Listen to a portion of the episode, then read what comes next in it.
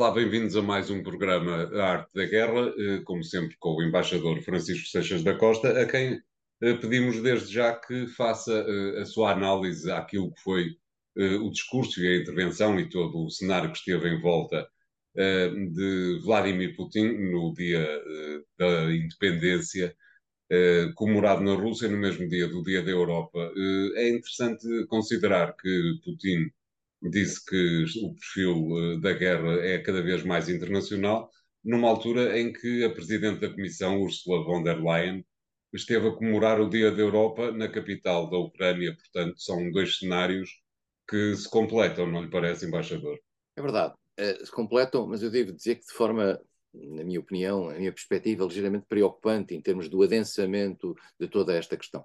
Convém desde já esclarecer que os aliados comemoram o dia do final da Segunda Guerra Mundial no dia 8 de maio.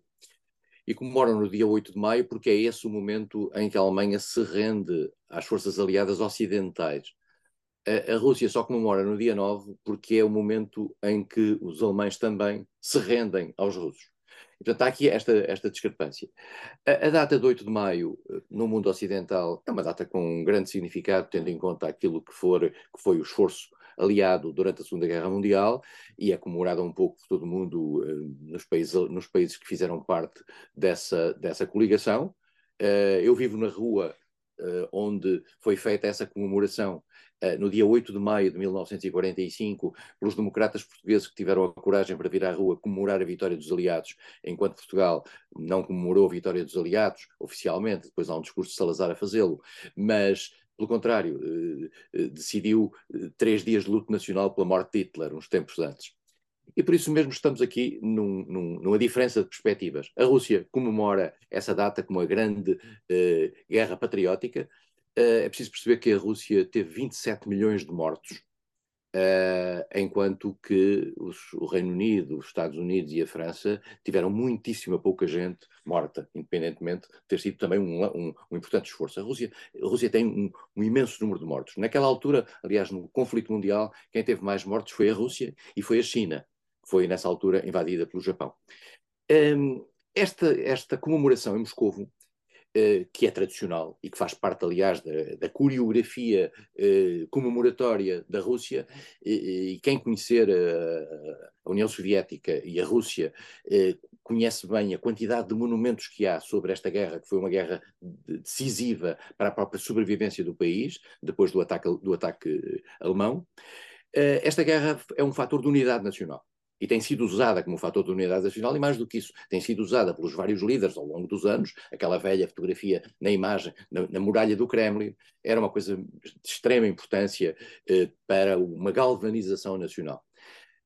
A prova provada de que alguma coisa mudou é que entre aquilo que foi a comemoração do ano passado, que já só tinha tido à volta de 10 mil participantes, e a comemoração dos anos anteriores, que tinham tido praticamente o triplo, esta comemoração do ano passado foi marcada ainda por um tom eufórico, em termos de passagem de modelos militares fabulosos, de esquadrilhas aéreas que passavam por cima da Praça Vermelha, etc.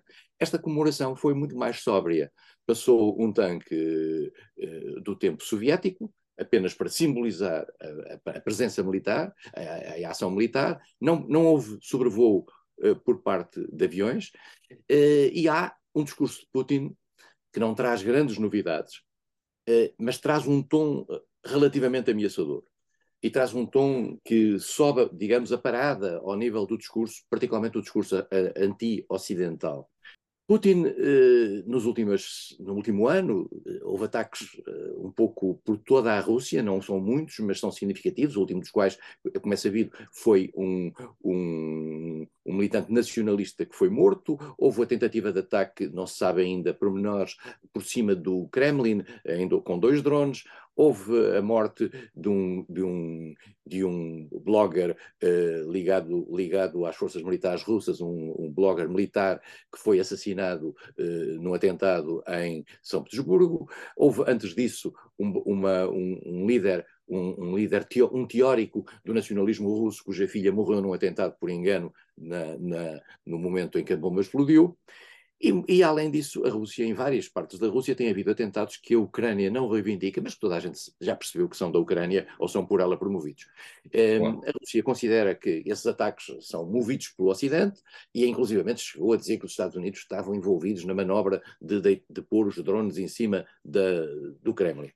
Depois também há a teoria da conspiração, que dizendo que isto é feito tudo pelos russos para criar uma instabilidade e criar um inimigo.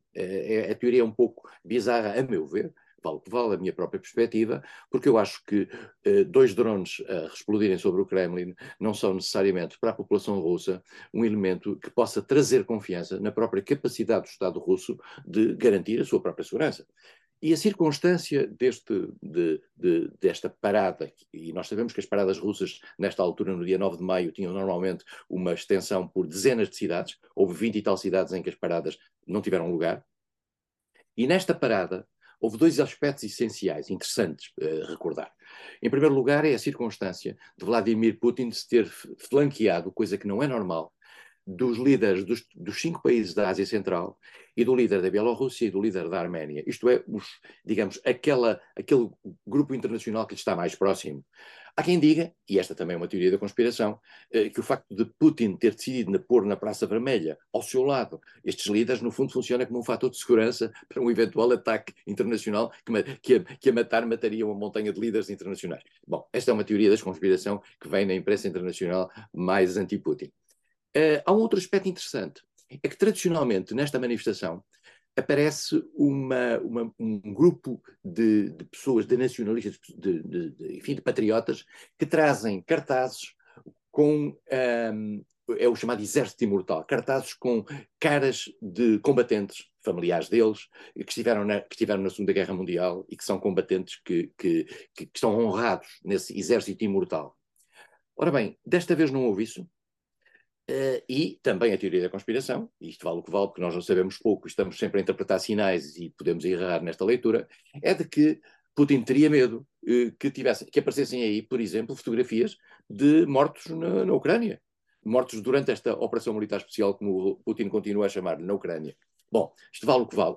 O que é muito claro é que esta parada foi feita debaixo de uma tensão muito grande. O discurso de Putin são 10 minutos relativamente rápidos e relativamente sintéticos, que não trazem nada de muito particular. Continua a ligar a operação militar, no fundo, àquilo que considera ser um acusamento por parte do Ocidente e que está a pôr em causa a própria existência da Rússia como entidade independente, cuja soberania e cuja existência o Ocidente quer pôr em causa. E, por outro lado, liga naturalmente, naquilo que é a ideologia tradicional do ataque à Ucrânia, o ataque aos nazis na Ucrânia. Isto tem muito a ver com o aspecto subliminar de ligar também esta data, que é uma data da vitória contra os nazis, a uma suposta luta contra os nazis na Ucrânia. E, portanto, o tom é muito forte, o tom é muito duro, veremos se isto tem quaisquer consequências em termos da ação de natureza militar que a Rússia possa vir a fazer. Mas nós temos que olhar para isto em perspectiva. Há um ano, em maio de 2022, poucos meses após a invasão da Ucrânia, o ambiente era relativamente eufórico quanto às capacidades russas. Se nós olharmos bem para aquilo que foi o que se passou desde então, para além da tomada de Mariupol, que na altura estava em causa, nós já nos esquecemos, para além da tomada de algumas zonas no norte do Donbass, em particular em Donetsk, a Rússia esteve sempre à defensiva. E perdeu posições, por exemplo, posições em Kherson, etc. E, portanto, digamos que neste ano a Rússia não tem muito para mostrar em termos de ação militar com sucesso. O que prova que também que para um país tão orgulhoso como é a Rússia em termos de nacionalismo, isto pode criar uma tentação de um salto em frente, particularmente no momento em que nós vivemos, em que há uma contraofensiva ucraniana de que se está à espera, cujos resultados nós não sabemos quais serão, particularmente tendo em conta que a Ucrânia foi apoiada ao longo destes meses, e em particular nas últimas semanas, com material e munições ocidentais muito, muito boas e de grande qualidade, que se dizem que inclusivamente já foram capazes de detectar um dos tais mísseis hipersónicos que a Rússia tinha, e veremos se esta capacidade nova que a Ucrânia vai ter, terá ou não efeitos ainda mais graves dado que se até agora a Rússia não conseguiu avançar, e neste momento se encontra praticamente entrincheirada, o avanço da Ucrânia, o que é que será? Vamos ver o que é que pode acontecer nos próximos tempos, mas o tom não pronuncia nada de bom. Exatamente. Vamos aguardar para ver, uma vez que não nos resta fazer mais nada também. Fazemos já aqui o primeiro intervalo do programa de hoje, voltamos já de seguida com um novo tema. Até lá.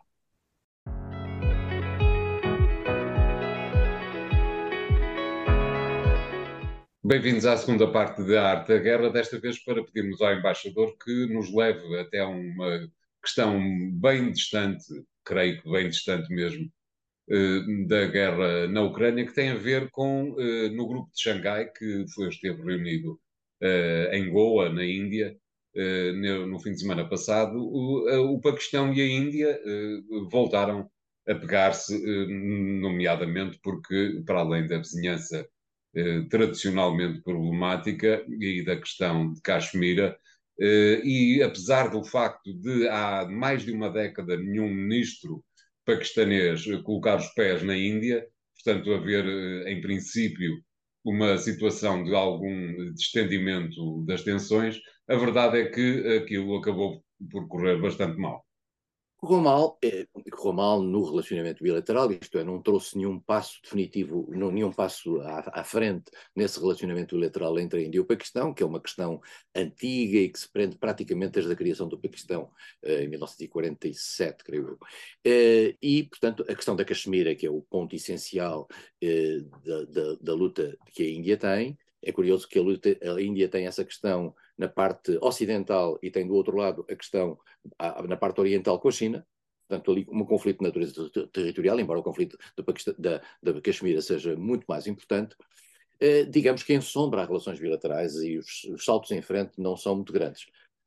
Poderíamos pensar que nesta sua nova capacidade de afirmação diplomática, a China poderia ter aqui um papel. Só que a China também tem um problema, como eu disse, da relação com a Índia, que torna difícil.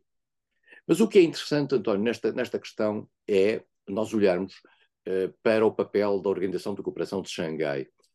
A Organização de Cooperação de Xangai é uma estrutura que foi inicialmente criada, chamava-se os 5 de Xangai, em 1996, e depois em 2001, creio eu, foi transformada na Organização de Cooperação de Xangai.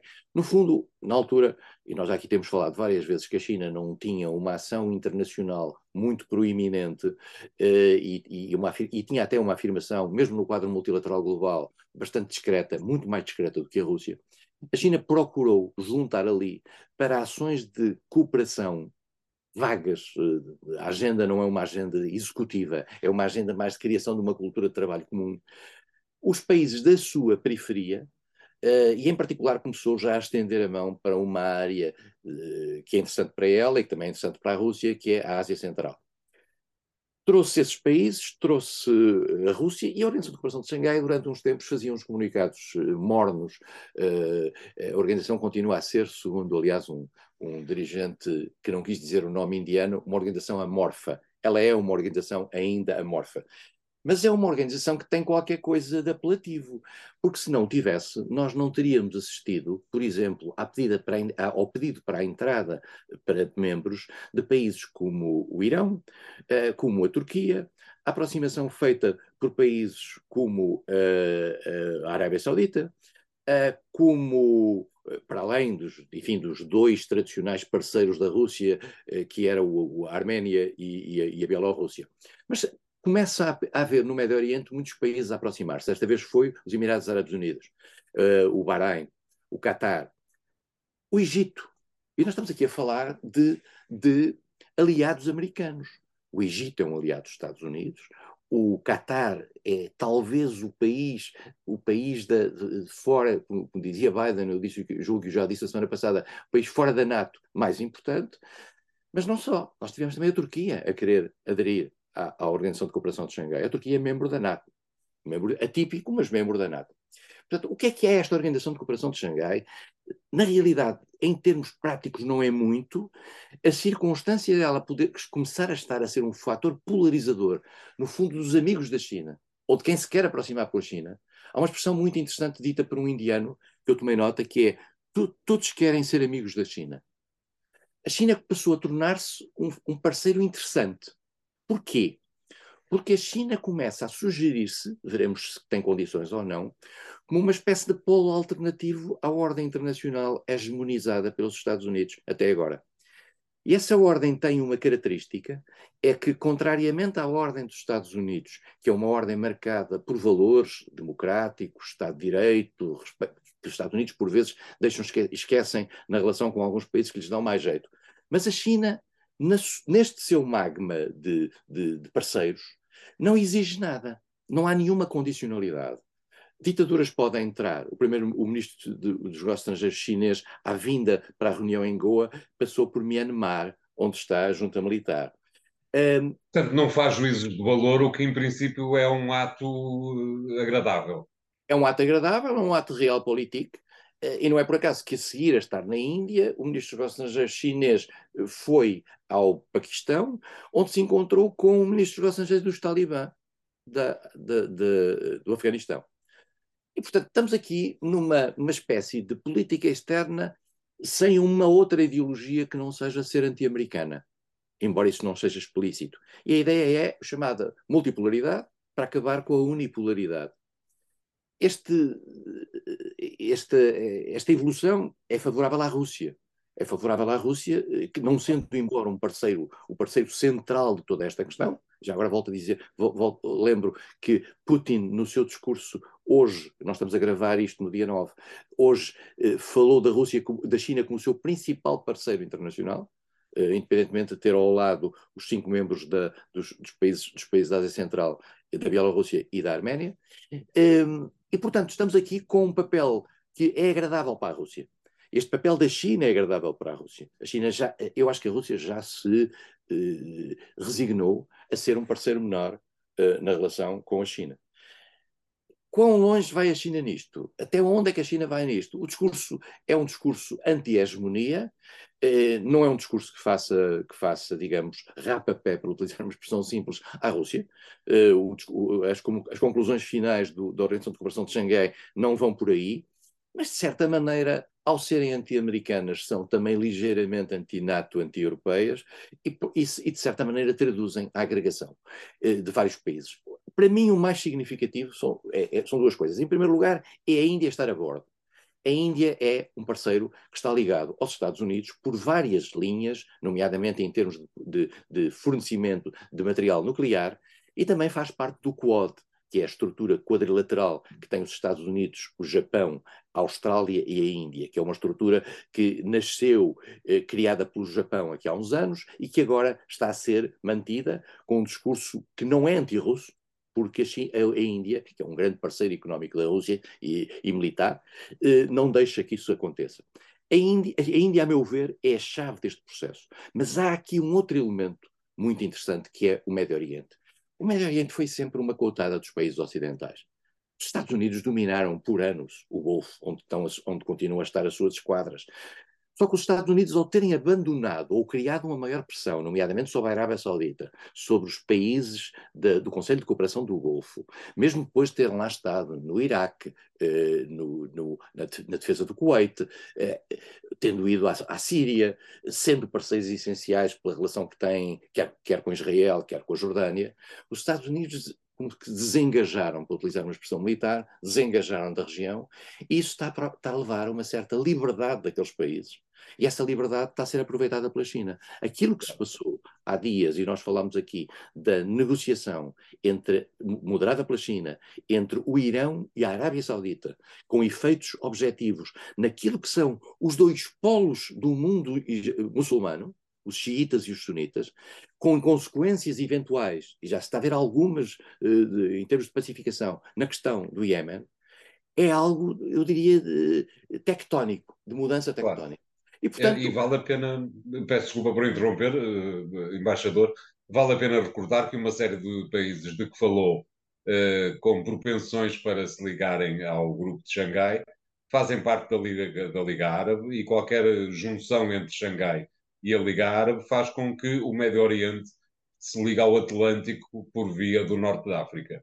E nós reparamos que a Liga Árabe agora admitiu a Síria, depois de grandes dúvidas colocadas no quadro da Liga Árabe. A Síria é de novo membro da Liga Árabe, depois de 11 anos, creio eu, 12 anos, 11 anos, creio eu, com a Arábia Saudita a ser um dos promotores, embora com uma certa condicionalidade, e com os principais aliados americanos dentro da Liga Árabe, como é o caso do Catar, de Marrocos e da Jordânia, a terem que aceitar isto.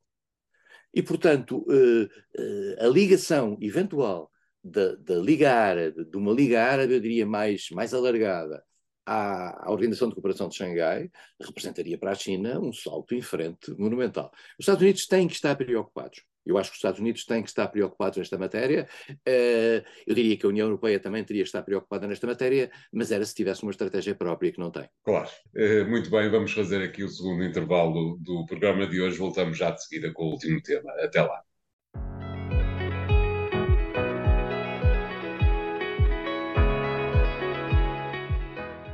Bem-vindos à terceira parte de A Arte da Guerra, desta vez para saltarmos para um novo continente, para o subcontinente sul-americano, onde o governo de esquerda do Chile averbou uma pesadíssima derrota num referendo,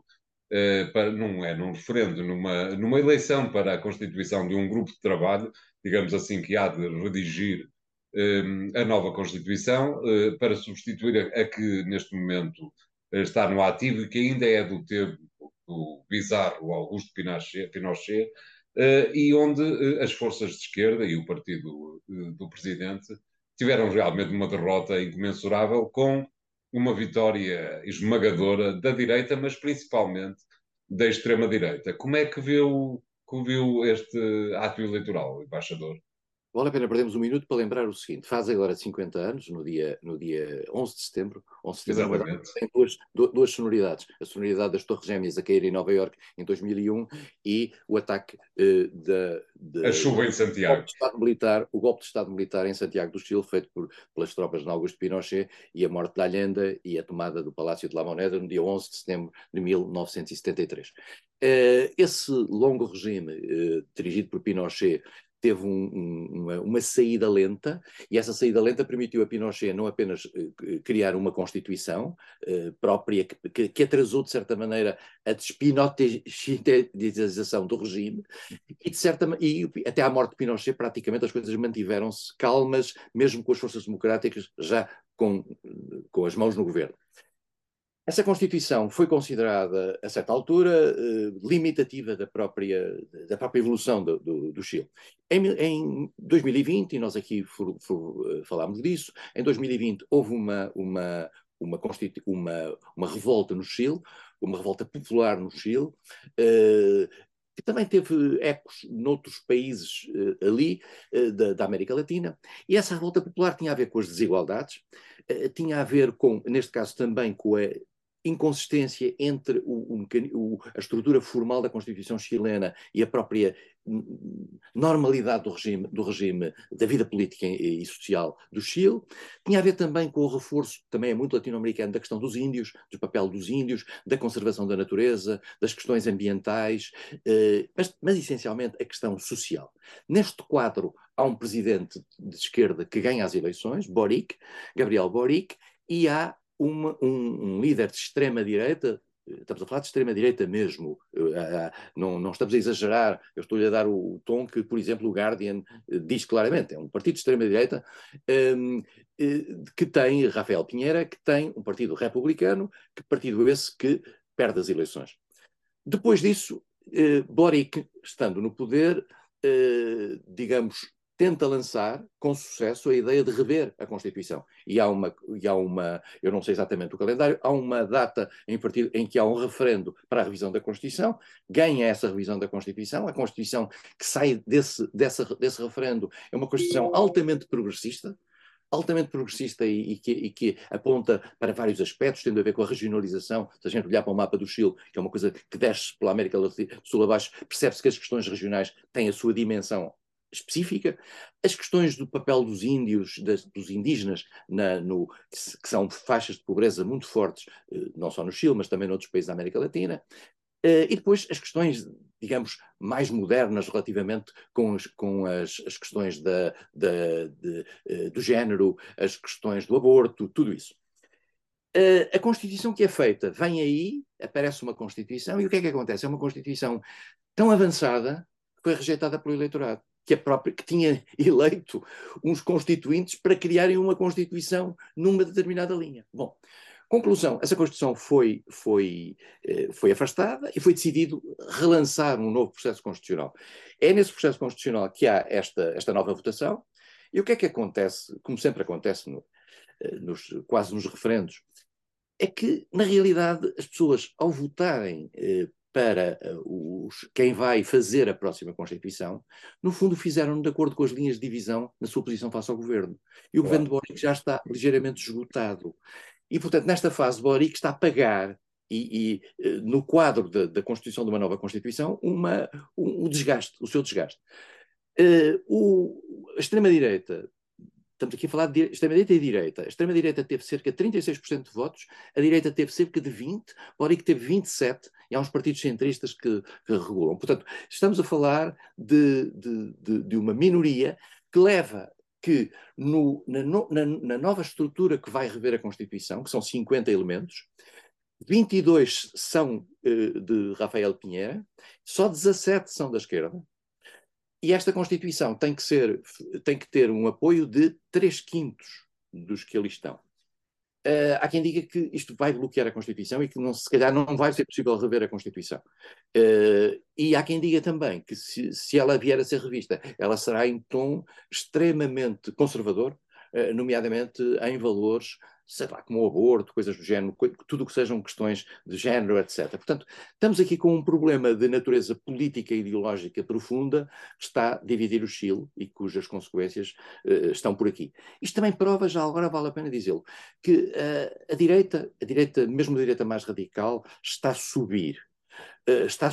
Subiu agora no Paraguai, onde quem ganhou foi a direita, mas há um partido de extrema-direita que teve 23% dos votos. Exato. Há um candidato de extrema-direita que está na Argentina, nas eleições que terão lugar este ano, digamos, não em posição de ganhar, mas em posição de ser um kingmaker num determinado momento. A ver, vamos o que acontecerá até outubro, não é?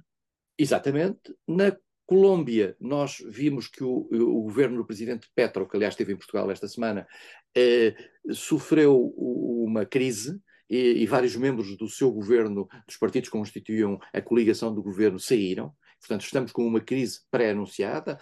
Petro vai ter eleições municipais em setembro, outubro, e veremos se isto terá consequências naquilo que será a sua própria aprovação. O que significa, portanto, que estamos com um quadro latino-americano onde as pulsões mais conservadoras e de direita, como aquelas que já no Peru tinham, no fundo, afastado o presidente, embora aí não fosse de extrema-direita, não fosse a direita tradicional e democrática, mas, de certa maneira, Bolsonaro também não está quieto no Brasil e tem vindo, digamos, a mostrar-se, e volto a dizê-lo, mostrar-se tanto mais quanto Lula tiver sucesso ou insucesso. Claro. E, portanto, na América Latina estamos ainda com uma convulsão grande. E estão todos à espera também do grande parceiro do Norte, claro, saber como é que as eleições de novembro de 2024 correm nos Estados Unidos, se Trump vem ou não, ou se vem alguém por ele. Claro. Muito bem, obrigado, embaixador. O programa Arte da Guerra fica por aqui. Continua a acompanhar-nos no podcast que encontram nos sites do Jornal Económico. Até para a semana. Obrigado.